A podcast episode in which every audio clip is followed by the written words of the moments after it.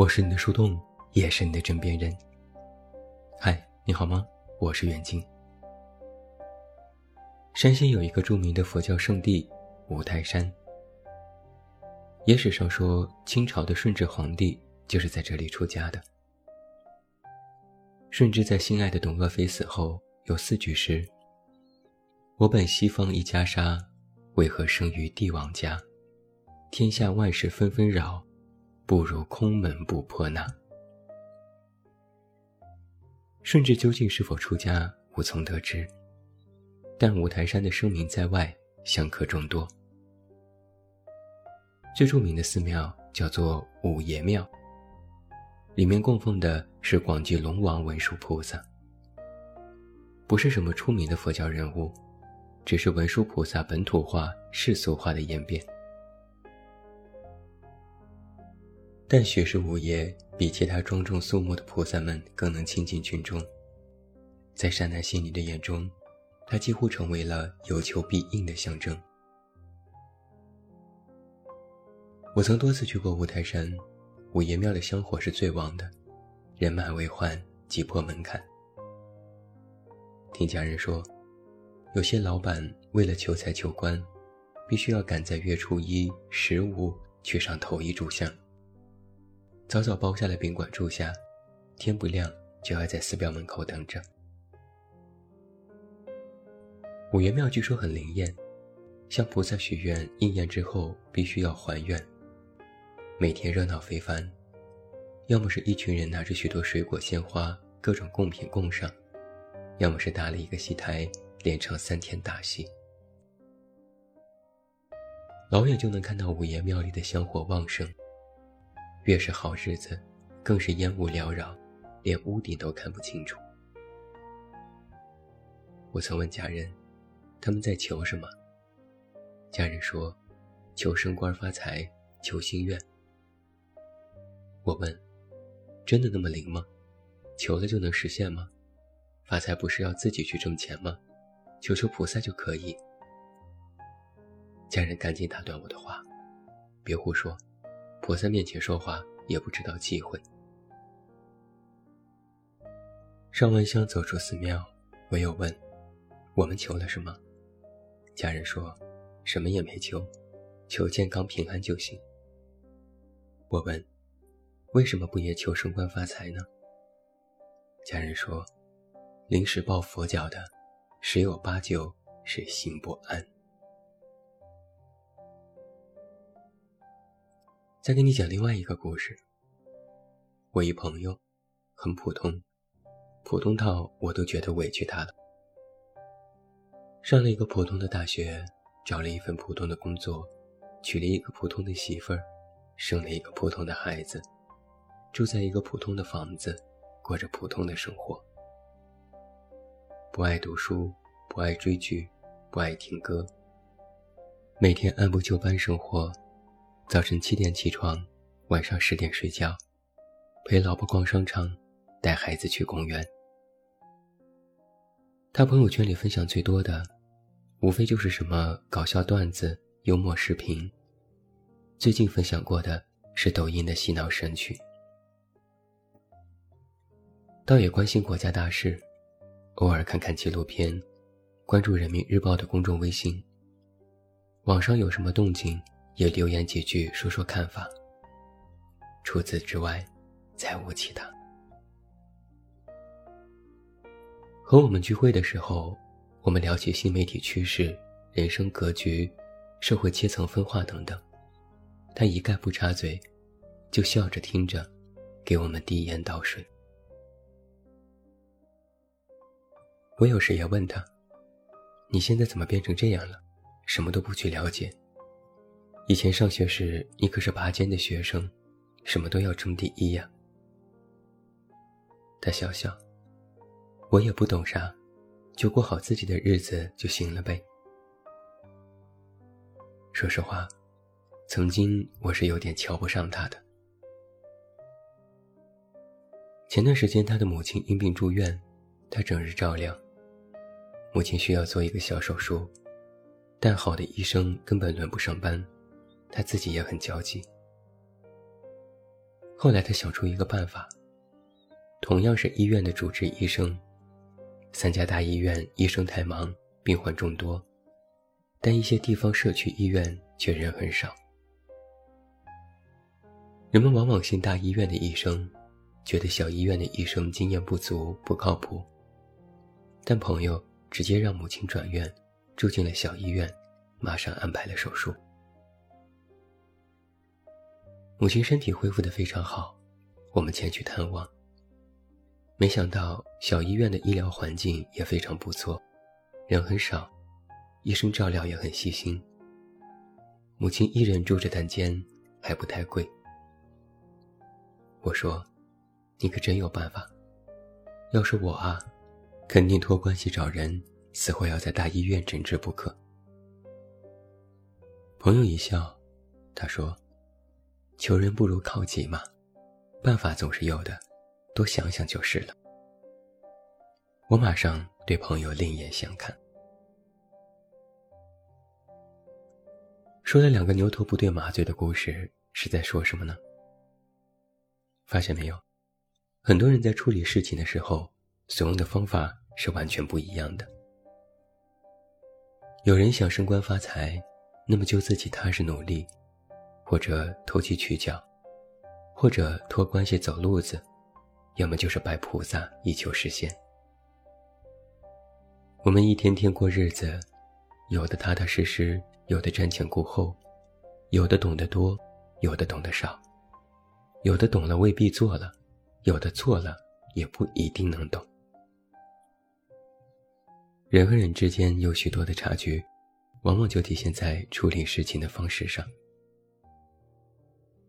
有人爱喝鸡汤，觉得每天打了鸡血，做什么事情都来劲；有人厌恶鸡汤，觉得毫无用处，空喊了一堆口号，实际根本是嘴上功夫。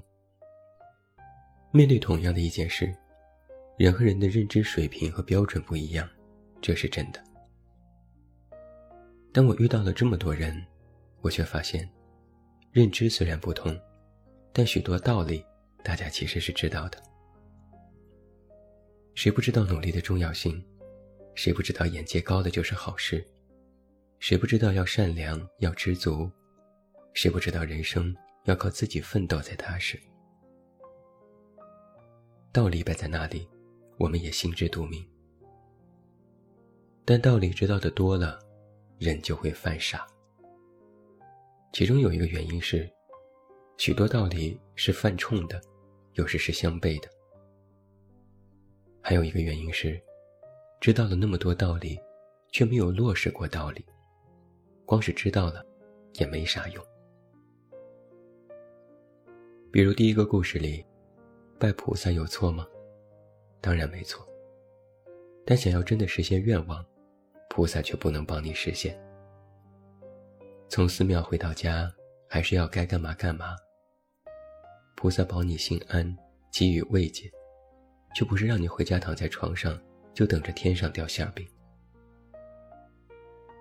在第二个故事里，人活得普通有错吗？当然没错。不知道新媒体，不懂得格局，又有什么罪过？不做那个行业，就算懂得了又怎样？你有老婆孩子，父母家人要照顾，其实知道了行业趋势，就能解决你的吃饭生活问题。菩萨拜过了，能让你安心，回到家踏实努力。道理知道的多了，可以指引方向，但真的让家人活得好，也需要去做。不然，光是知道了一堆道理，纸上谈兵，岂不是个傻子？现在有许多文章，动辄就说要扩大眼界啦，要知道网络趋势啦，要明白各行各业的现状了。好像知道这些了，就能活得好了。这些观点的初衷可能是好的，但光是了解了、知道了，多了一些谈资，如果与自己的生活无关，与自己所做的事情也无关，其实也没什么意义。所以我的建议是，多知道一点总没错，但你不能光是知道了，要知行合一。知行合一最早是由明代的思想家王阳明提出的。传统的儒家思想是知先行后，但曾经的朱熹的格物求知思想，却造成了许多人知而不行的认知。陆九渊曾经开创过了一套唯心思想，即宇宙便是五星，五星即是宇宙的心血。而后，王阳明便以知行合一的理论来反对诸行理学的外心求理的观念。一改曾经学术上的唯心观点，提出公体力行才是内外统一的思想路线。知行合一好像字面上来说非常好理解，但它的核心思想其实是有三个方面。第一，知为行带，行中有知；第二，知外无形，知而必行，不知无形，行而后知。第三，知行合一，见履良知。翻译过来其实也是三句话。第一，做事前要先了解，了解之后再去做，在做的过程当中加深了解。第二，不能光了解但不做，不能不了解就去做，不能光做但不去了解。第三。做和了解应该同时进行，是不是真的了解，需要通过实践来证明。说白了，道理是死的，但人是活的。我们所面对的这个世界也是在时刻变化中的。网上嚷嚷了多少年的京剧，懂得那么多道理，依然过不好这一生，为什么呢？就是因为没有做到。知行合一，道理光是个空架子，上面没有骨肉，不仅没有办法活起来，而且光是一副骨架也很脆弱，根本扛不住什么风雨。所以人与人之间的差距，不是在于道理你知道了多少，而是在于谁把这些道理真的运用到了实践中，谁真正做到了知行合一。你打过扑克吧？其实人生就像是打扑克。打扑克的时候，如果走运，拿到一手决定好牌，双王，好几个炸，又全是大牌，那简直是所向披靡。根本不用想什么对错，咔咔一出牌，稳赢。但是也有备运的时候，拿到一手烂牌，连串也连不上。没有大牌，一堆零牌，根本不用出牌就知道这牌没有办法赢。那就必须绞尽脑汁，殚精竭虑，只要不是输得很难看，甚至是平牌，就阿弥陀佛了。人生实际上也是如此的。当你走运的时候，做什么都顺心，不用什么技巧，哪怕走错一步也不要紧。有好牌加持，分分钟人生赢家。当你不走运的时候，那就必须步步为营，想破脑袋，三十六计都必须用上，可能都不会保你真的安然无恙。这两种都是比较极端的时候，在更多的情况下，我们拿到的扑克牌，都是不好也不坏，勉勉强强的。那这时。就又要看运气，又要考验自己的技巧。盼着别人出的牌自己能管上，还能顺带出几张手中的零牌。运气够了，技巧也要跟上。把对子拆开变成串儿，把本来的炸拆开了分着出。要是有一个大牌，一定要留到最后，给自己留个后路，免得临时出段子。但人总是会犯错，尤其是像我这种牌技不佳的人，一开始乱出一气，到最后一个大王都能死在家里，根本没有机会出去管住对方，气得直跺脚。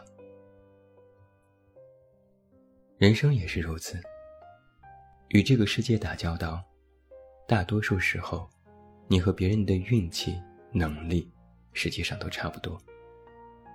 关键在于，你是否有足够的技巧能赢，而不是把赢的筹码都压在了你是否抽到了一手好牌。不然，技巧不够，运气来凑，很有可能就会把一手好牌打烂，照样也是输。大多数时候，我们所面对的问题是两个问题：一是与自我相处时的问题，就是你是否抽到了比较不错的牌；二是与别人博弈的问题，你拿到了牌，是否有好的技巧保证不输？与自我相处，主动权在自己。这把牌不好，期待下把牌能好些，最好把把都是好牌。祈祷能有好运。与别人博弈，主动权在别人。别人出什么牌，你接什么招；别人出了烂牌，你正好管住；别人出了好牌，你想方设法去应对。而在这两个层面里，技巧远比牌面更重要。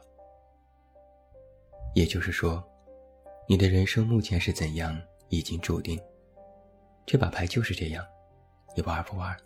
怎么玩？如何玩得更顺手？全在于你的技巧。那么技巧，也就是知行合一。你当然知道连串很好，打牌保险，有个炸更是保险。如果拿到双王，那就是无敌。但现在你手里的牌还没有那么凌乱，也没有那么好。那就要靠技巧，去让你所知道的变成现实。利用你手中现有的牌，运筹帷幄，变废为宝。既要不断的和人博弈，去实战获得应对经验，又要运用经验到自己的牌上，变成技巧，去应对以后更新的局面。要知道，一个赢家。不一定是抽到的牌有多么无敌，而是人家会玩，靠着牌技打遍天下。说到底呀，我们能够抽到一手好牌的机会并不多。你也不是不知道那些大牌的道理，但你如果输了，只是技巧上不如别人；如果赢了，也别沾沾自喜，对方的实力其实也不低。别人都不傻，甚至比你还要精明。一个胜者，不是被别人知道了更多的道理，而是把这些道理的技巧，用对了地方，用对了时候。而这，才是真正的知行合一。我是你的树洞，也是你的枕边人。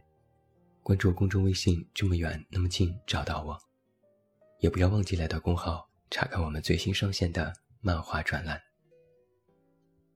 我是远近，晚安。